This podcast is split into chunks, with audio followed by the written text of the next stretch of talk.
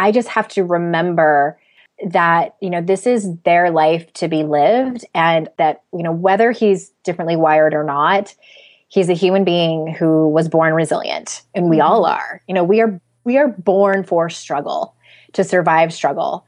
And I try to remember too, and be grateful that he has a mother that can't protect him from the pain, but I am definitely a soft place for him to land when he has pain.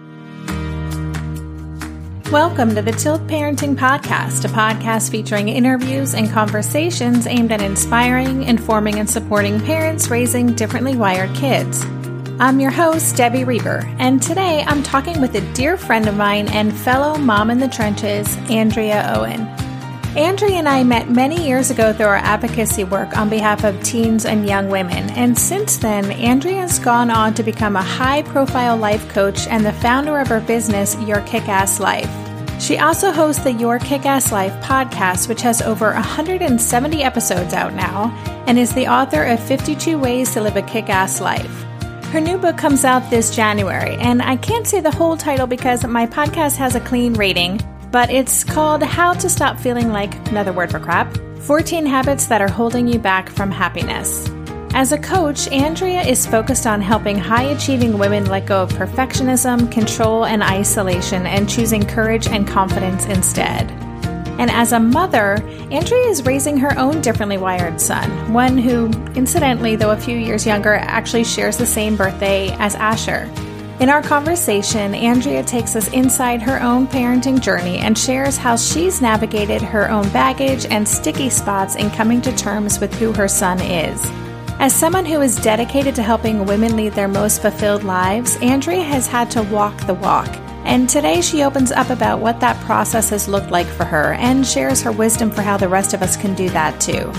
And before I get to the episode, a little reminder that in 2 weeks' time, I'm releasing a special episode with Dr. Ross Greene, the author of The Explosive Child and the person behind the Collaborative and Proactive Solutions model.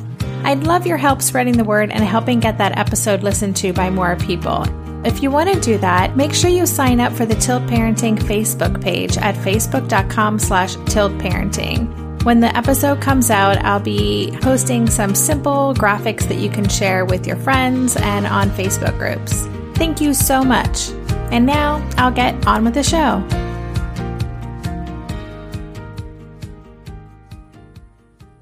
Hello, Andrea. Welcome to the podcast. Hi, Debbie. Thanks for having me. I'm so happy that you are here. You and I have known each other for many years, and we've had a lot of conversations about our differently wired kiddos during some darker moments of our lives. We have. But for our listeners, would you mind just telling us a little bit about who you are and about your kids, and specifically your differently wired kiddo?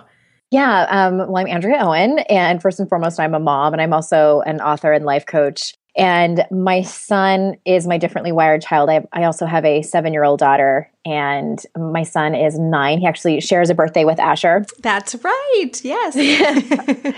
And he'll be 10 the summer of 2017. And his diagnosis officially came when he was 5, I believe. It was the same year that they dropped Asperger's from the DSM. Mm-hmm. So his official diagnosis is high-functioning autism with sensory processing disorder and anxiety disorder. And that happened when he was about to start kindergarten, and now we're just finishing up 3rd grade. Wow. Okay. And what kind of school is he going to? He's in a regular mainstream elementary school, public school now. And I've had conversations with you about, you know, should we send him to a private school? Should we send him to, there's actually a school here near where we live that is just for children with high functioning autism. We looked into that extensively and considered it. But we have turned a corner in 3rd grade, actually, of all the grades, you know, because so many parents said 3rd grade is when it all starts to fall apart. Exactly. I was like, oh my God, because 2nd grade was really rough for us. And I could talk about that. But, we have really turned a corner this past year, and things have gone really well for him. We've had a lot of interventions over the years, some which we're not even sure if they worked or not. And just last week, we had an end-of-year IEP meeting that was the best IEP meeting we've ever had. That's fantastic. It's fantastic. We're in this season of an upswing. I mean, as you know, with these kids, you can go through seasons where you know, you have a setback, and then other times it can be really great. And this has been our longest streak of things going really well. And so I'm trying to lean into the joy of it instead of bracing myself for the setback. Isn't that the truth? Asher used to have these regressive periods, and they sometimes his regressions would last like 3 months or longer. And then when one day I'd realize, oh my God, the regression's over, but I was so afraid of it returning that I never enjoyed that little break that we had. Yeah, it's hard to, for me, in my experience, it's been hard to stay in gratitude. And you know, being someone that works in personal development, I know how important this is. But you know, first and foremost, I'm a human. Yes. I'm a mother of a differently wired child. And so I still find it tricky to stay really excited about all of his progress. Yeah. Well, let's take a step back. I'd love to just hear when you knew something was going on and what that process was like for you and what that looked like for you personally as you discovered, oh, this is not really what I thought this was going to look like. Yeah, it's interesting because he was born in 2007, and I feel like that was really the height of the debate about autism and vaccinations. I remember when that was really huge and that kind of exploded in the media. Yeah. And that was when it was. So I was very, I was doing a lot of research about it and really into that. And I was a first time mom too. So he was born and he seemed like a totally normal child. And he was always very, he was always much more of an observer. I had him in like a baby mom and baby group, and even when the little ones his age were starting to crawl, he was late to crawl and walk, and he would always just kind of like sit back and watch all the other kids. He's never been, just personality-wise, he's never been kind of like a quote-unquote typical rowdy little boy, rough and tumble little boy. And then when he was a toddler, I noticed he was always very cautious. We called him like the cautious child, and very serious as well. But never really, no alarm bells really were raised until he was about probably 4.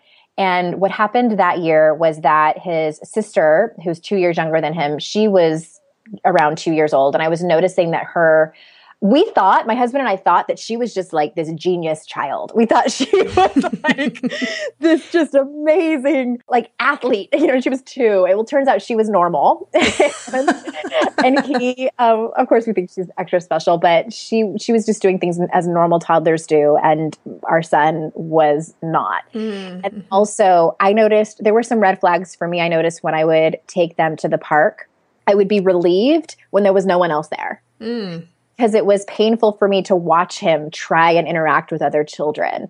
You know, he would obsess on certain games and try to play with kids and repeat himself over and over again. Like, let's play fireman, I'm the chief. Let's play fireman, I'm the chief, and follow them around. And he wasn't understanding when kids were walking away from him or even saying like, we don't want to play that. And you have that kind of feeling, but I didn't want it to be true. But at the same time, I knew something was wrong. And coincidentally, his preschool teacher, we started to have some problems in preschool with the other children, and Colton was having outbursts about, things not going his way or kids playing with things that he always wanted to play with. And his preschool teacher happened to be a retired special education teacher.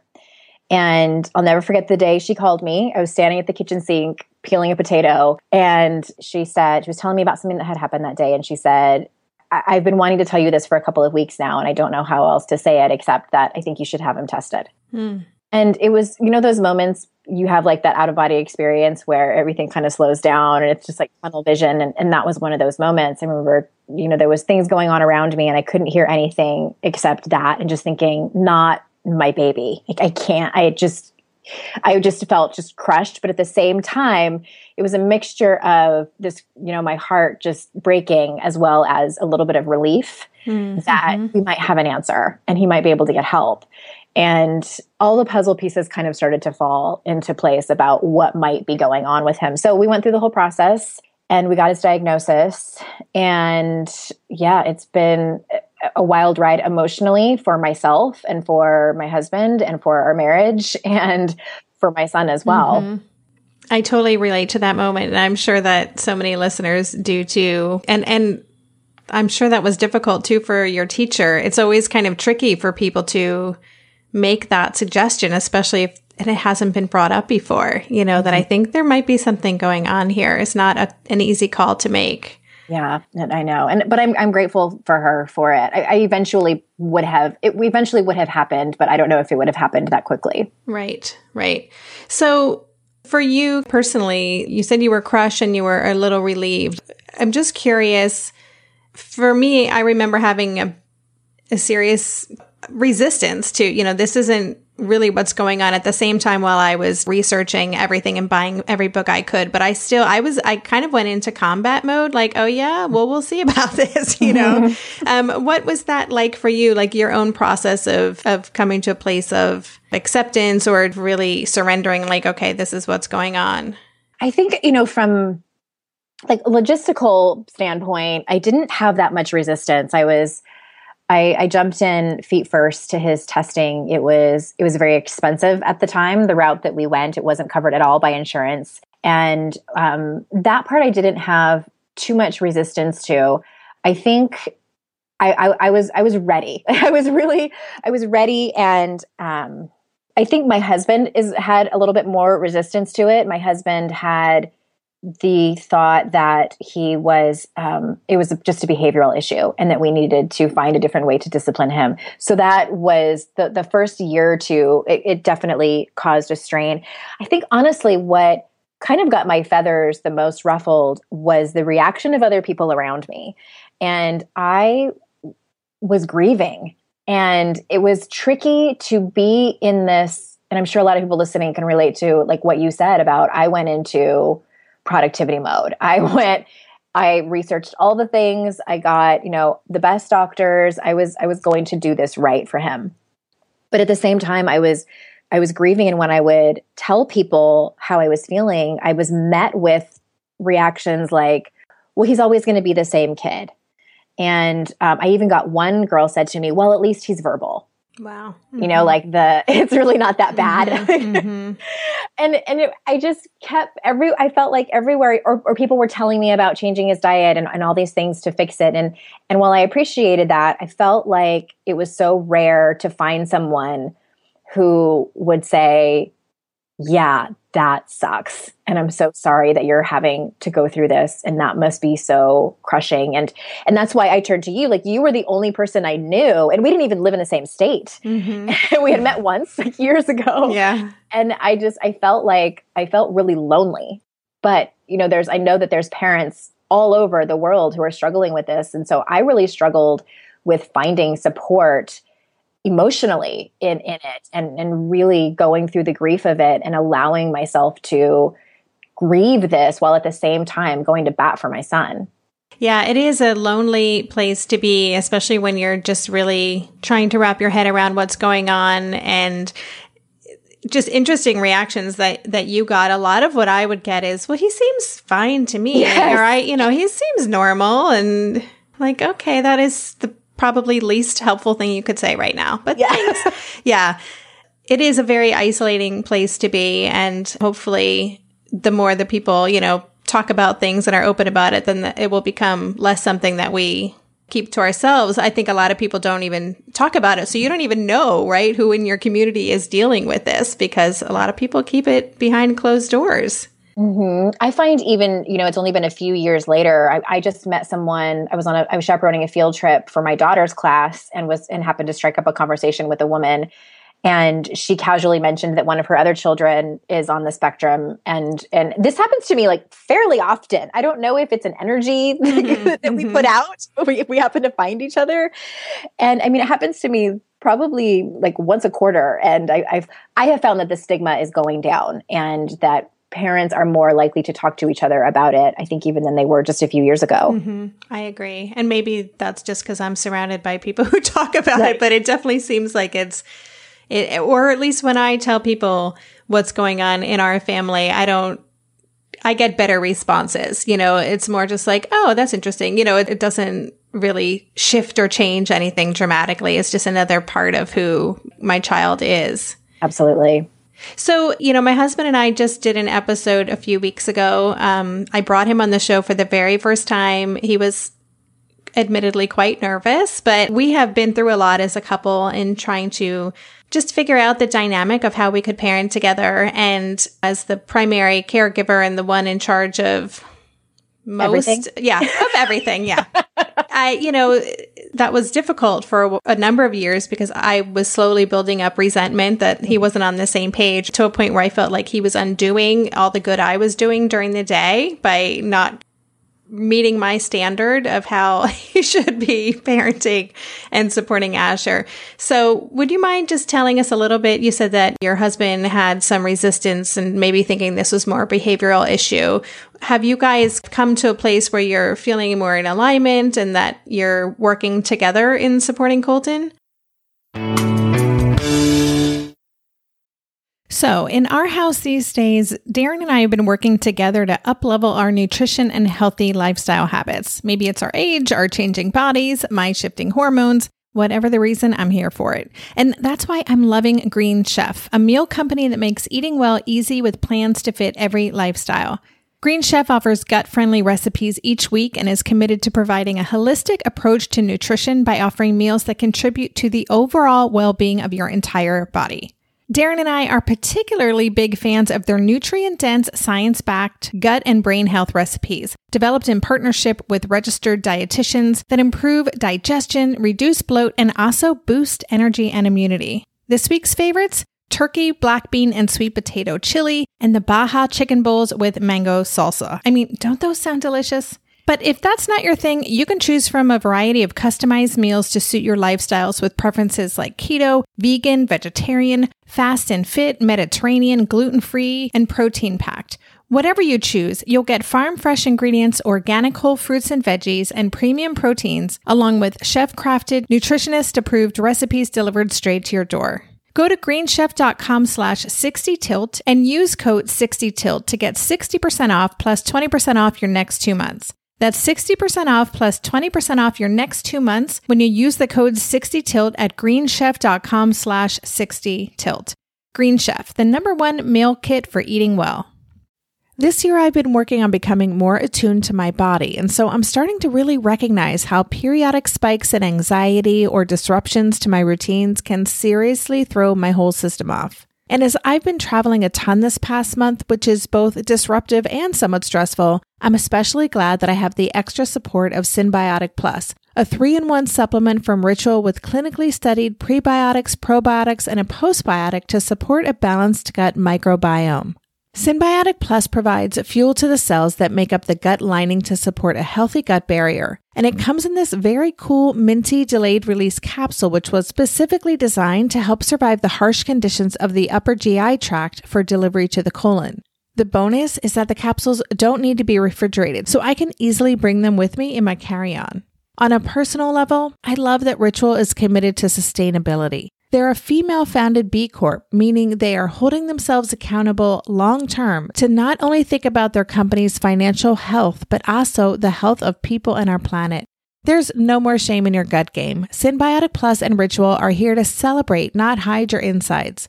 Get 25% off your first month for a limited time at ritual.com/tilt. Start Ritual or add Synbiotic Plus to your subscription today. That's ritual.com/tilt for 25% off.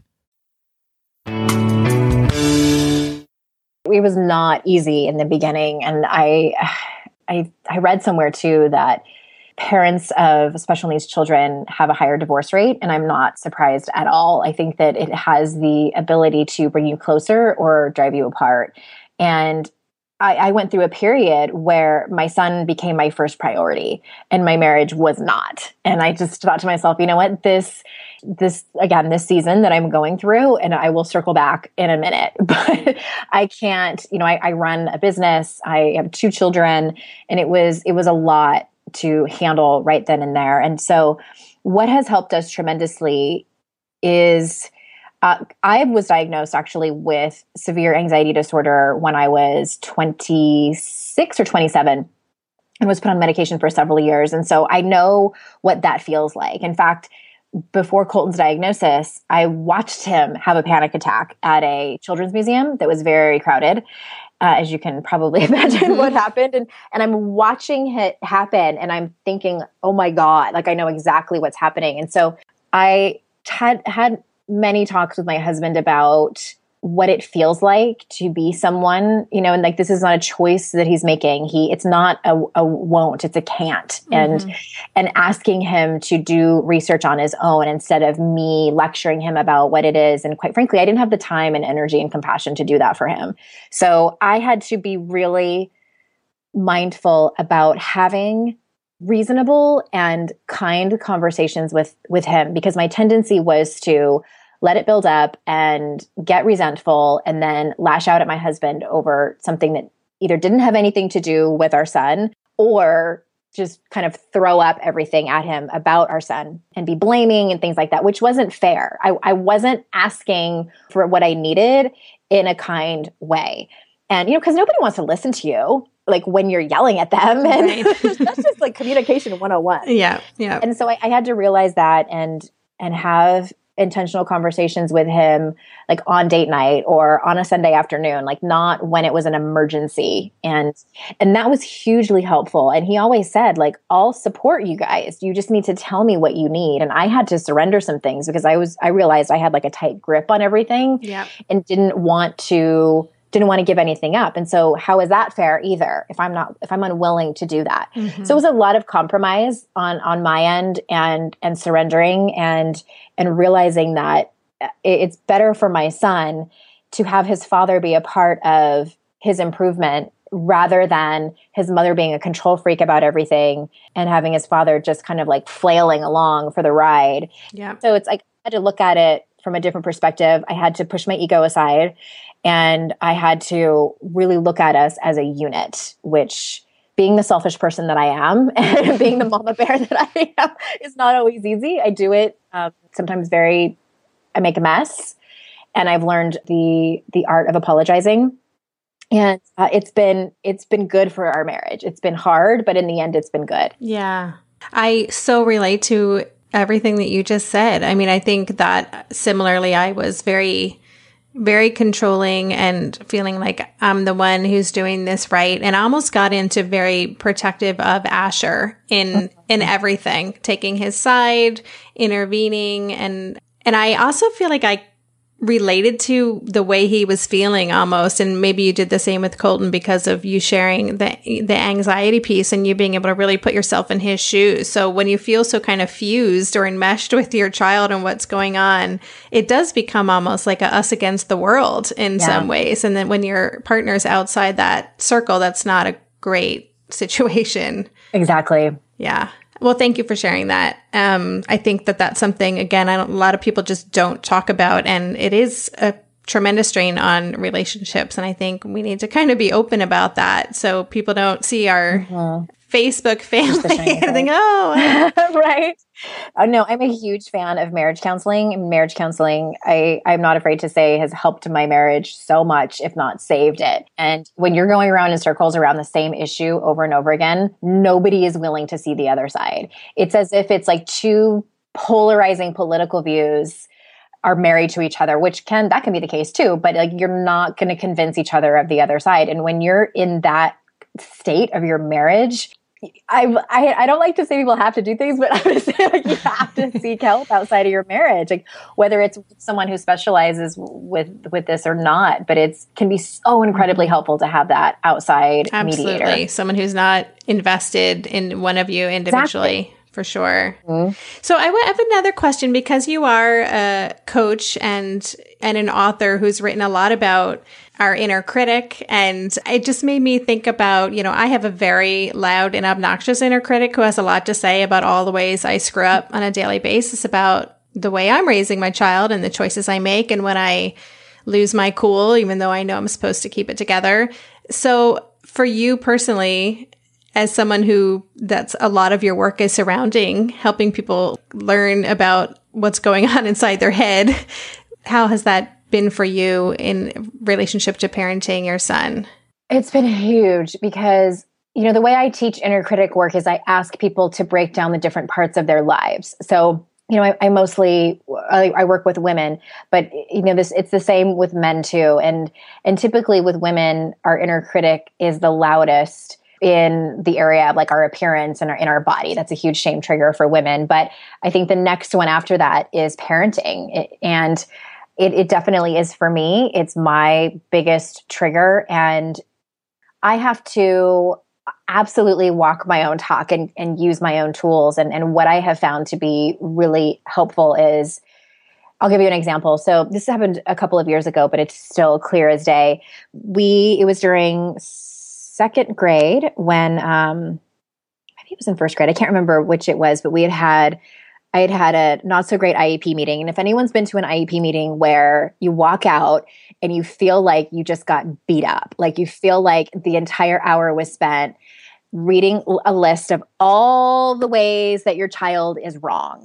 Let me read to you all the ways that your child is measuring up. And I have numbers. I have a scale, and we're going to tell you how far he falls on the left and not being good enough. And that is just, it's brutal. Ugh, yeah. Brutal. It's absolutely brutal. And I think many parents would say, like, I'd rather someone tell me all the ways I'm screwing up rather than tell me how my child isn't measuring up. So I had walked away from one of those meetings, and I was in the car, and I was at a red light, and my mind started to get away from me. And I was saying things to myself like, I can't believe I haven't looked into, I think what had happened is I found out about some nonprofit organizations that are helpful for parents, just in advocating. And so there's so many different resources that I didn't even know about, because we had come out of a season where things were really good, and then things went awry. And I'm telling myself, I can't believe I did not know about these organizations ahead of time. I should have been on top of this. I'm smarter than this. I haven't even done like a 5K for autism awareness. I haven't even raised any money. Like, what kind of parent am I? I went down that road. Like, yeah.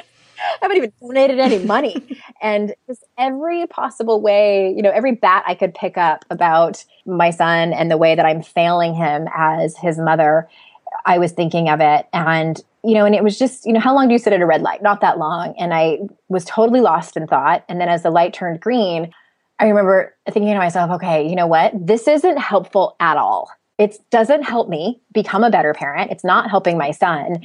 And I need to give myself a break. I am doing the best that I can, and I can do better, and here are the ways. So it's really, and trust me when I tell you, I have been working on this for nearly a decade of learning how to speak to myself in a different manner, and learning how to listen for that voice that tells me I'm terrible or not good enough or failing. And I don't expect anyone listening who's never done this work before to be able to do that the next time you're at a red light beating yourself up. But it is, if I could just give you like two pieces of advice, it's first, you need to know that you're in it, because some people will spin in that place for hours or days or months. So for me, it's about catching myself in those moments and then just acknowledging it. So that's really the first step, is just saying like, okay, I hear that voice and I'm going to choose to go in a different direction. So that's inner critic lesson 101. Yeah, that's such an important lesson. And yeah, there's so much more. We could do a whole episode on that as it relates to parenting. But all right, so that still happens to you then. Absolutely. Yeah, and especially, and it depends on where you are in your life. I mean, maybe your career is something that is hugely triggering, or your marriage, or your friendships, or your past. I know some people have stuff that happened in their past that they still drag around and beat themselves up for. And but I know for a lot of people listening, it's probably parenting. Yeah, absolutely.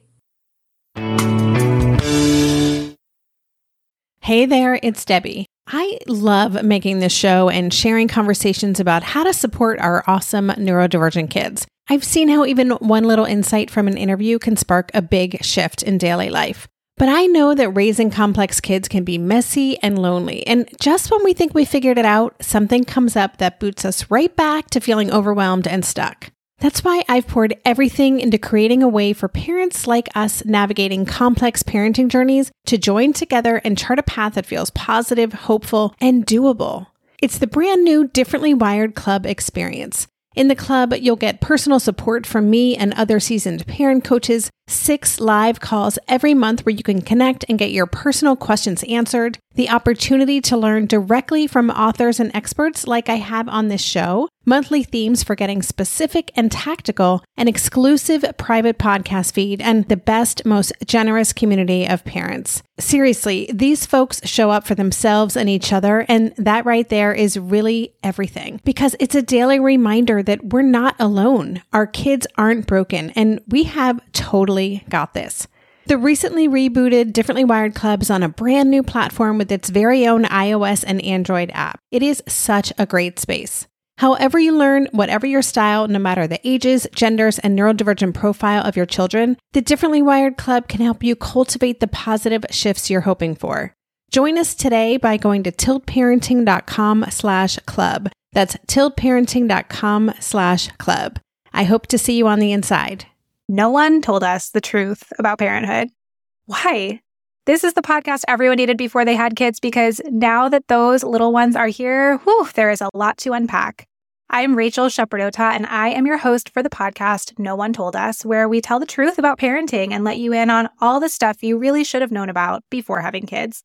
I am the founder of Hey Sleepy Baby, but this podcast is so much more than sleep. We'll be diving into all the topics that you really care about and need to know while you do your best job raising those adorable, tidy humans. Our goal is to just make you feel less alone and less overwhelmed. There are so many things that no one tells us before becoming a parent, and I think that we should really pull back the curtain on becoming a first-time or second-time mom or dad to share the good, the bad, and the ugly. We'll have a little education, a little fun, and a whole lot of heart that goes into each and every episode. So join me and our amazing guests each week to hear us talk about what no one told us. I wanted to just go back to education for a minute. You said you've had a really good third grade year, second grade kind of crashed and burned. So, and I'm really just intrigued that you are in a public school and that you're making that work. So can you tell us a little bit about maybe any bumps that you had along the way, or any things that have worked especially well that parents listening could get some ideas or inspiration from? Yeah, I think that what has helped us so much in the public school system is we started first grade and we had just moved to the state of North Carolina. My husband and I are originally from California. That's where both of our kids were born. When they were 3 and 1, we moved to the state of Utah, which is where he was diagnosed, and he attended kindergarten there. And then we moved to North Carolina, and this is where we plan to stay. And we've been here for several years, but he started first grade, and I think we just got kind of lucky with his teacher. She was incredible and really great for him, the way she structured things. And then when we went to second grade, we moved communities. And so we had to switch schools again. And this all happened in the summer. So he was never in the middle of the year switching schools, and he stayed in the same school district. But again, it was a new school for second grade, and the teacher was not a great match at all. Of course, the school knew about his diagnosis and tried to place him, but they didn't know him. And there was also some conflicts with some other kids in the class, and it just wasn't a good match, and it was just really rough. Also, I should mention, when we finished second grade, I mean, it was bad, Debbie. Like, every day I would pick him up from school, and it was anywhere from him being in a bad mood to him crying. Like, those were the two options. And he was very much like a half glass empty kid. And sometimes he still is, but you know, like, one bad thing would happen and it would destroy the rest of the day, even if the rest of the day was good. And he would only focus on that bad thing that happened. That was second grade in a nutshell. And then the summer between second grade and third grade, so this was last summer, it was July. And I, had heard a lot about changing his diet. And when he was a toddler, he had some GI problems. Even when he was a newborn, he had problems. And so I had him tested for celiac disease, which came back negative. So that happened when he was about 3. So I had always doubted that it had anything to do with his gut. But last summer, at that point he was 8, and he loved science, and he was old enough to understand and grasp the concept of proteins and brain science and things like that. So I sat him down and explained to him about gluten and what sometimes can happen to people in leaky gut syndrome. And he was fascinated by it. And I said, why don't we do this as an experiment and see what happens? Because I had the kid too, which I'm sure a lot of people can relate to, where he would only eat like 5 different things. And I didn't want to starve my child. I knew that it was going to be more of a battle than it was worth. So that's why I had waited for so long. But last July, I explained it to him. I said, let's do it for maybe 30 or 60 days and see what happens. And we'll go shopping together. And I said, ultimately, it's up to you, but I think that this might help. And he said, okay. And so we did it. And I hate to sound really dramatic about it, but it changed our life. And he changed dramatically. So we're, you know, rounding out to about a year now, and we're not sure if it's just maturity. You know, he turned 9, he's getting a little bit more mature, or if it's the diet. Like, I don't care which one it is, I'll take it. And his 3rd grade teacher, he also has an incredible special education case manager, and she was just really great in getting him the best 3rd grade teacher, and she's been super. And I mean, he's on the honor roll now, and go Colton, just excelling. Yeah, and we asked him too if he wanted to try to eat some gluten just to like see what would happen, because it might not be it, because it might also just be like the dyes that were also removed as a result. And so I was kind of telling him that, and I'm like, you might be gluten tolerant. Like, do you want to see? And he said, no, I don't, doesn't even want to try it. And that's, I kind of lost track of the question, but I felt like it was important to mention because, and I know that it's not the case for everyone. I know I have friends who have similar diagnosis to my son who have removed gluten and saw no changes. Yeah. So I do think it depends on the child. But for us, it's been really awesome. That is very interesting. I mean, I've heard that, and that is one of my inner critic's loudest things is you're not doing enough, you know, in terms of your kid's diet, but it's one of the things I've always just said, I have too many other things I'm dealing with. I can't take that on right now, but we have gotten healthier here. But that is so interesting. And I know that happens. So I'm not surprised to hear that. And it's really cool. And I imagine that when you're not in that kind of flight or fight mode constantly, then you can actually make some great growth leaps too. Yeah. It's opened up. It's like the whole mood in our house has changed too. So he's not perfect. Every once in a while, he has a bad day because he's human. And now it jars us because I think that we remember that was our normal, just him always being grumpy. When he was an infant, we nicknamed him Mr. Fussy Von Grumpy because he was just always pissed off. Like he was just always in a bad mood. And now I wonder if that was it because he was gluten intolerant. And I mean, everything from he looks at the camera when I take his picture, he makes better eye contact. Even just the other night, we went out to dinner and we're sitting there waiting for our table to be called. And he's sitting next to me and he put his arm on my shoulder and leaned on me. Like unsolicited affection would have never happened. Like when you would ask him for a hug, he would just lean in and he wouldn't even put his arms around you. Like I would have to like grab his arms and put him around me. And I mean, it doesn't happen all the time, but I get unsolicited affection and just his focus is better. And he even tells us that his focus is better at school. His teacher sent me, he would never participate in class. And his teacher sent me a couple weeks ago a video of him going up to the front of the class at the whiteboard and doing an entire math problem from start to finish in front of the class. I was floored. Wow. Like, this is my child. And again, like, we're not sure if he's just growing up or if the interventions from before have worked or if it's the gluten. I mean, who knows? Sometimes you just kind of like throw in a bunch of variables and like see what happens. Yeah. Yeah. I remember, I mean, 2nd grade was our year from hell. And then I homeschooled from 3rd grade on. So, you know, we noticed each year there's more regulation and more connection and just a completely different child now. And it's hard to know what is just a maturity, what's really going on here. But Julie George, who we worked with, a therapist we worked with from the UW Autism Center, I would talk to her and she'd be like, oh, it's just going to keep getting better. Debbie, you haven't even gotten to the really good years yet. I'm like, really? Awesome. You know, but that's so great to hear. I love hearing that unsolicited affection and just those moments I know are so important, especially when you have a child who, when they were younger, you didn't know if that was ever going to happen. So that's really awesome. Mm-hmm. Yeah. And I think, you know, I was just telling my husband the other day, we were at our community pool and I was standing in the snack bar line by myself. And there was this group of teenage boys, and there was maybe four of them. They looked like they were like 14 or 15 years old. And I'm watching them interact with each other. And then I start to get nervous, and I start thinking, like, how is my son going to be? Like, I can't imagine my son interacting with other boys like that. Like, it just doesn't seem like my son. And I went back and I was talking to my husband, and I was telling him what I was seeing, and I'm like, I'm just worried about him, you know, and my husband just listens. And then I said out loud, I think I worry about him more than he will ever need to be worried about. Like, I think he'll be just mm-hmm. fine. And my husband just smiles and nods. Yeah.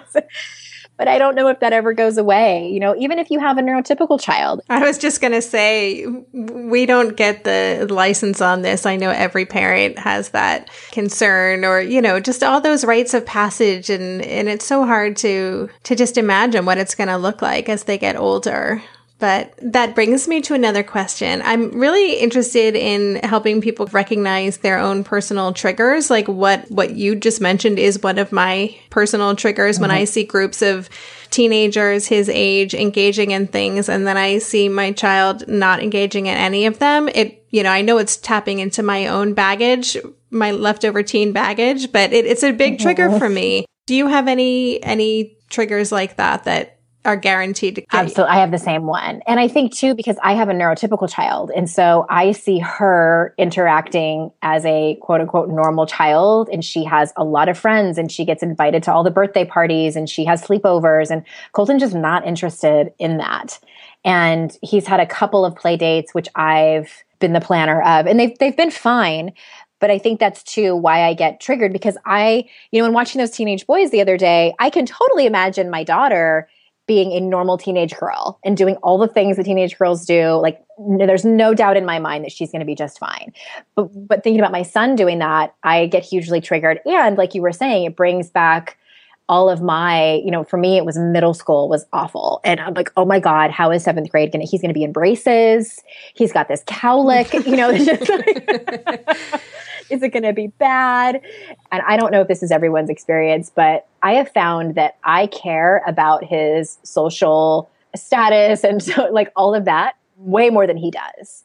Like we were talking about his birthday, because it's tricky because he's an August birthday, and so he's not in school when it's his birthday. And I said, do you want us to maybe like give invitations out at the very end of the school year for your friends so we can like plan your birthday way ahead of time? And he thought about it, and he was like, not really. What if we just do like something fun with us, just our family? And you know, that's me getting triggered, like thinking that he has to have these friends, and I'm the hovering mom in that way with his social stuff, because that still is a little bit hard for him. But again, what it comes down to is that he doesn't come home and cry about it or say like, nobody likes me or everybody hates me. And he did that in 2nd grade, but it just, and I don't even think that was true, that everybody hated him. I just think he was just struggling more. But it's my stuff. And I just have to remember, and my husband gently reminds me too sometimes, he lets me talk it out, that, you know, this is their life to be lived, and that, you know, whether he's differently wired or not, he's a human being who was born resilient, and we all are. You know, we are born for struggle, to survive struggle. And I try to remember too, and be grateful that he has a mother that can't protect him from the pain, but I am definitely a soft place for him to land when he has pain. Like, both of my children know they can come to me when anything happens, and I cannot fix it for them, but I can be there to, again, like, just be there for them and be a witness to their pain, as excruciating as that is. Yeah, yeah. And I've had to work tremendously on my own stuff in order to get to a place where I can, you know, what we call in this business, hold space for someone else. Mm-hmm, mm-hmm. And that's been a hard lesson to learn, but one that I've wanted from day one for them. Yeah. It's one thing to hold space for clients, and it's another thing to hold space for your children. Yeah. Well, that was so well said though. I love that. And it is such a reminder that our kids are resilient and they will be fine. You know, if we can get out of our own way, just love them and support them. That's awesome. So I have one more question for you. And that is, I'm asking this of a lot of parents, and I'm very curious about it, but also because of the business that you're in. Can you talk a little bit about self-care? And, you know, I'm a huge advocate of self-care, and I take it when I need it. So how do you take care of yourself? I take care of myself by a few different things. You know, for a while, I was really sort of hell-bent on being in an in-person support group for other parents of differently wired kids. And then I kind of felt like, you know what, I don't want to talk about this all the time. Mm-hmm. You know, like I do still participate somewhat, but I really make it a point to get together with my friends and just do mom things, you know, like go shopping and do things that don't have anything to do with my children. And also working on my marriage. Again, whether your kids are on the spectrum or not, I think that when they are of a certain age, it is so difficult to survive marriage mm-hmm. if you're not actively working yeah. on it. And I have found that my children are happier when my husband and I are in a good place. You know, they feel safer. They know when we are tense with each other or not connecting. And I want them to feel safe. And I want to give them that gift of their parents having a good marriage. And so that's another way that I take care of myself, is maintaining a strong relationship with my husband. And you know, just the usual stuff that you hear about all the time, like making sure that I work out and those types of things. And I'm a writer, and making sure that I get some writing time in that's not for work. Yeah. It's actually like for pleasure and reading and those types of things that we hear about all the time. Super important. Thank you for answering that and sharing. And I also love your response about working on your relationship, or just kind of being in partnership with your husband as part of your self-care. That's such a good reminder. It's something I'm just realizing. I'm so busy right now because I'm on this deadline and I have so little time for myself. My saving grace is just grabbing a podcast and going for a quick walk. But I've been like, do you want to come with me to my husband? And just like walking a few blocks hand in hand is definitely some self-care right there in that same way. Yeah. I just think it so quickly can run away from us. You know, like I was on a writing deadline as well. And there were a few weeks where I was working during the day. And then as soon as my husband would come home, you know, we would high five in the hallway, and I would head out to the coffee shop to continue to work. And I was working on Saturdays and Sundays. And there were weeks that would go by where I feel like I barely saw him. And that can go downhill really fast. I've noticed that feeling of disconnection, and then it just kind of like breeds, kind of like when you don't work out and then you feel really unmotivated. And then, you know, it's like in my marriage, I'm like, well, he hasn't really done anything. He hasn't expressed any gratitude to me. He hasn't reached out and texted me during the day. Why should I, you know, those kind of thoughts? Yeah, yeah. Why should I be the one to try so hard? And again, my ego gets in the way, and I have to just really remember that we are a family unit, and there's more to this family than just me. Yes. and it's okay that I'm actually making an effort, and it's all for good. So yeah. That's great. This conversation has been just so interesting to me personally. I mean, we've talked about these issues before, but I always consider things in a different way after we chat. And I know that our listeners are going to be inspired to think differently and have picked up some good nuggets. I also have a feeling they're going to want to check out your podcast and your website to hear more about the way that you think about things and your work regarding your inner critic and all those things. So would you mind telling us how people can track you down? Yeah, the inner critic work is, they can download. I have a free ebook and audio that's at yourkickasslife.com. And then the podcast, if you just go to iTunes or wherever you get your podcasts and search for Your Kick-Ass Life podcast, you can find it there. And listeners, I will leave links to Andrea's website, her podcast, and her book as well on the show notes page, so you can check out all of the goodness that is Andrea Owen. And Andrea, thank you so much for just sharing your story. I really appreciate all of the time that you took to walk us through your personal story. Again, it's inspiring, and it helps other parents feel like they're not crazy and that they're not alone, and that there's a lot of us going through this, and it can actually be something that improves marriages and lives and builds from there. So thank you so much. You're welcome. It's been my pleasure. This hour has flown by, and I always love talking to you, and just so grateful for the work that you're doing out in the world. Thank you. Thank you so much. You've been listening to the Tilt Parenting Podcast. For the show notes for this episode, including links to Andrea's website, her podcast, her books, and the other resources we talked about, visit tiltparenting.com/session79. If you get value out of this podcast and would like to support us, there are a couple easy ways to help. One is to help sponsor the podcast through my Patreon campaign. Patreon is a simple membership platform that allows listeners like you to make a small monthly contribution to fund the show.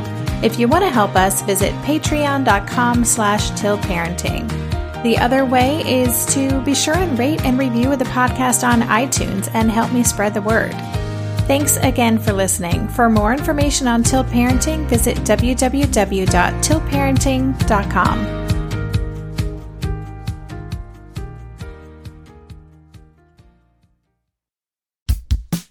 Oh, hey, everybody. It's us, Blair and Molly, your old pals from Toddler Purgatory.